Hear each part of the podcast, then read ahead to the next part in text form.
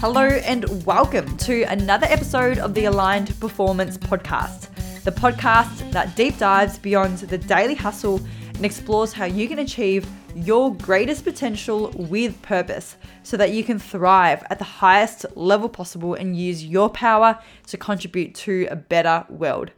My name is Trang, your host for the show, and if you are a returning listener, then welcome back. So great to have you here again. And if you are a new listener, then welcome. I'm so grateful that you've chosen to tune in today, and I'm really looking forward to sharing this space with you over the next twenty minutes or so.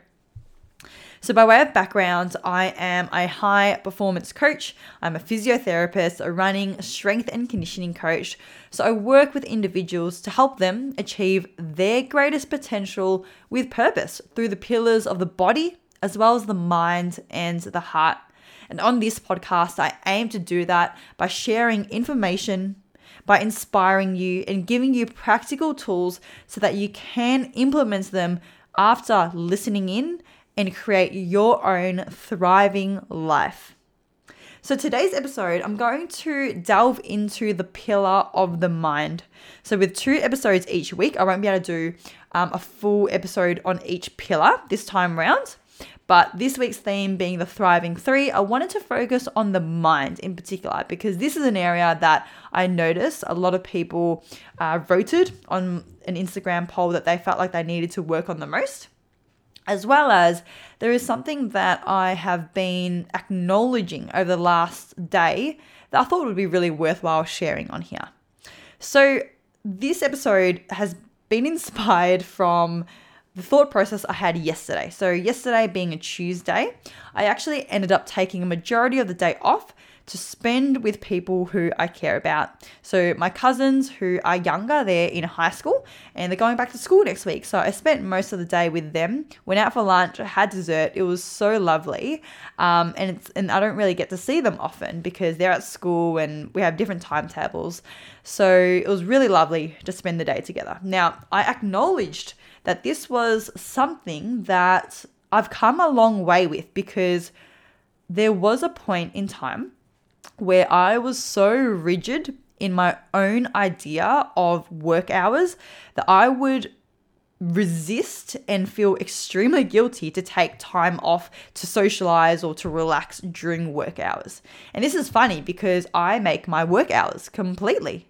Um, I am self-employed, so I make my work hours, which sounds like it should be easy to just work when I want and rest when I want. But I kind of went through the whole I went full circle with starting like that and then getting into a very rigid mentality of I must be working nine to five, Monday to Friday. It got to the point where I was working on weekends and I would resist taking even two hours off on the weekend to partake in any hobbies, because I feel like that would be a waste of time and that would set me back, let alone taking time off during the week to do things and live life outside of work. And that's something that I really struggled with in the past. Now I've come a long way and that's not a challenge for me at all. But I acknowledged this yesterday because I took the whole day off and I was thinking about how a lot of people really get themselves into a strict, rigid mentality with things that causes them more detriment than actually doing the thing, the, the thing itself. So for example, that work is one aspect, but here are other examples where people have so much freedom, yet they create their own rules, these invisible barriers in their own head. Think about food. We are in a culture where we can eat anything that we want, right? Like we've come so far as a race, as a society, human race, that we no longer are limited to only eating what we are able to hunt or to grow. We can eat anything. We can go to the supermarket and eat anything. Yet more than ever, people have challenges with food and people go into immense guilt if they eat bad foods, and I'm using quotation marks, like air quotation marks, if they eat bad foods on a weekday or if they eat bad foods at all, because in their heads they've categorized good and bad foods. The same can go for running. Runners can get into a place where they become so obsessive with running or training that they can't take a day off, and taking one day off creates a lot of resistance, a lot of guilt, a lot of stress. That can also happen with anxiety as well. If someone has created expectations about a certain event and associating anxiety with that event, they might even find that when they go to that event in the future, and that might be like a race, a running race, it might be dating, it might be doing job interviews, they might find that even though they progress and they move past that anxiety, they go to and they go and do this thing, notice that they don't have anxiety, then get anxious about not having anxiety. And this is actually a conversation that I had last week. So here's the thing, you know, we have so much freedom, but with that freedom, we don't know what to do with it. And we create these beliefs and these ideas of what we should and shouldn't feel or think or do. And then what happens is we then get stressed about the idea of breaking down these invisible rules, breaking the idea of what we should and shouldn't be doing more than the action in itself, because inherently there is nothing stressful at all about going out for lunch with some of my cousins and enjoying the day. There is nothing inherently stressful about eating a muffin. There is nothing inherently stressful about sitting on the couch because it's a rest day. But people, they create this idea that that's what they should and shouldn't be doing, then get stressed about the idea of that rather than the action itself. So then what happens is people, they do this, right? They take a rest day, they take time off work, they eat a bad food. They get so stressed about it. They feel so guilty that they force things even more. They force themselves to diet even harder after that. They force themselves to eat good foods even more. They force themselves to work even harder. They force themselves to train even harder. And then from there, they self-sabotage and they go through that cycle again and again and again. And they wonder why they can't achieve the, you know, the enlightenment or the peace or the happiness or the results that they want. When they are working so hard, they are trying so hard, but they just can't seem to get the right balance. So then they self-sabotage. But here's the thing. If you are in a car, if you are finding that the car is not moving smoothly, it is scraping on the ground and you're not going anywhere, what's going to work better?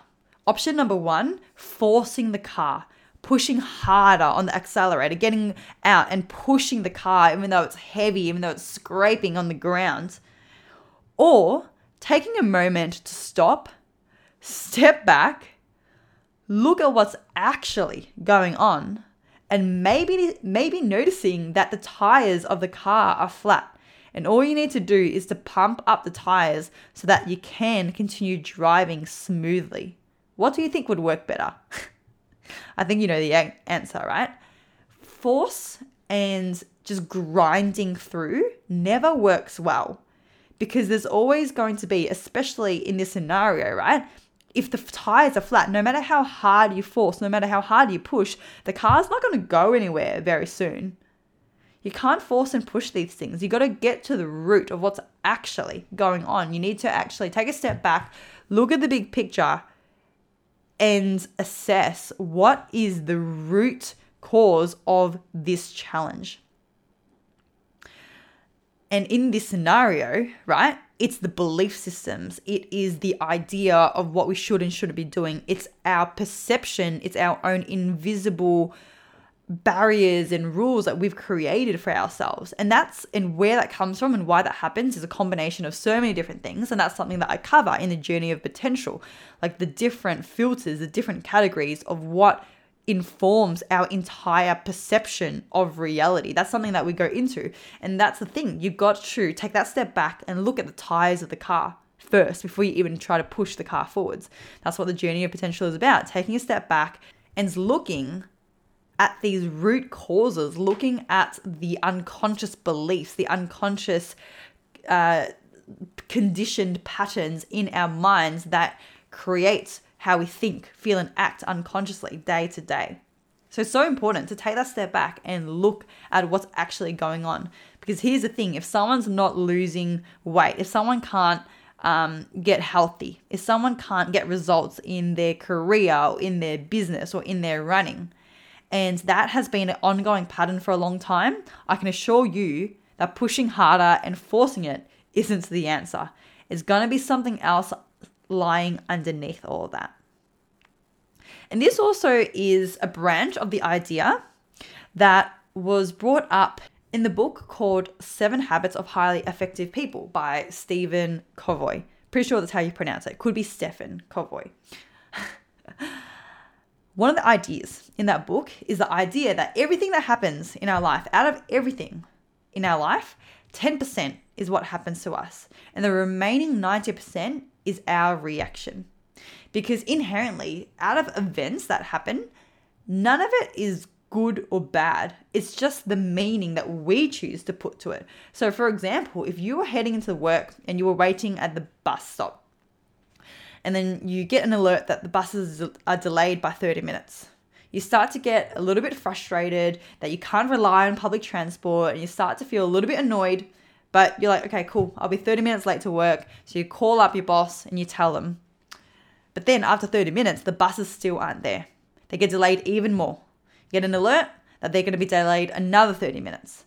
You wait another thirty minutes, you start to get pretty annoyed and pretty angry now. And after another thirty minutes, you get an alert that the buses are cancelled completely. And that just ruins your day. You are absolutely fuming that this is happening. So then you get an Uber and you are grumpy and you are short-tempered to the Uber driver. You get to work and you are just like a crap person to be around for the rest of the day. You come home, same thing happens.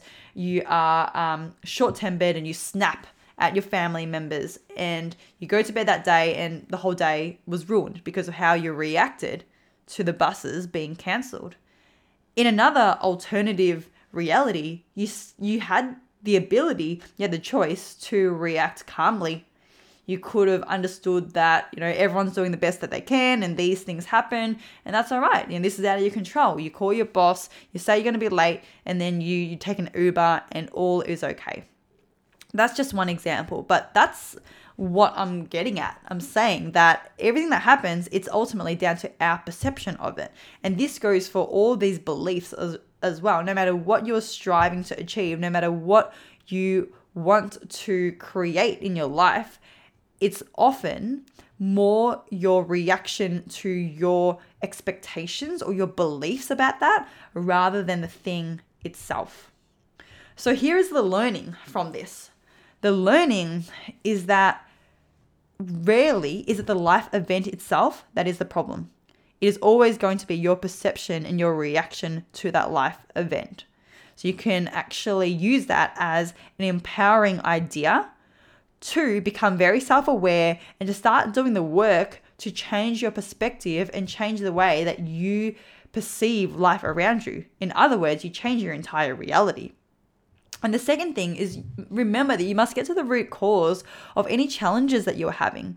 Because if you are finding that you've had lifelong challenges with injuries or dieting or work problems, just remember that you can't push and force it anymore. You can't continue to seek external solutions. You can't seek band-aid, surface level solutions to that, because that's just like trying to push the car harder when its tires are flat. Maybe filling it up with petrol, maybe, I don't know, painting the car and hoping that that works. When the root cause is that the tires were flat in the first place. And that's where you've got to become self-aware. You've got to become in tune with your unconscious minds and how that works. And like I said, that's a big component of the journey of potential, because no matter what your goals are, whether they're career related, whether they've got to do with your relationships, got to do with your personal habits, your running, your strength training, yes, you've got to focus on the action itself, but underneath that is the deep parts of you that manifest into those areas of your life. And not just one area of your life, but often manifests into all areas of your life, because who you are is who you are, no matter if it's at home or at work, in your professional life or your personal life. It's going to manifest into all those things. So I hope that this episode has been helpful for you. Um, another key learning as well, by the way, is to let go and go with the flow of these things. You know, like, it's okay to eat muffins on a weekday. It's okay to take time off during the week, because remember, all these all these concepts and these constructs are man-made and they're mentally made. You can make up your own rules. You do what works well for you. Go with the flow, just like riding a bike, just like skiing. The more rigid you are about something, the worse off it's going to be. So lean in, go with the flow, and see what happens.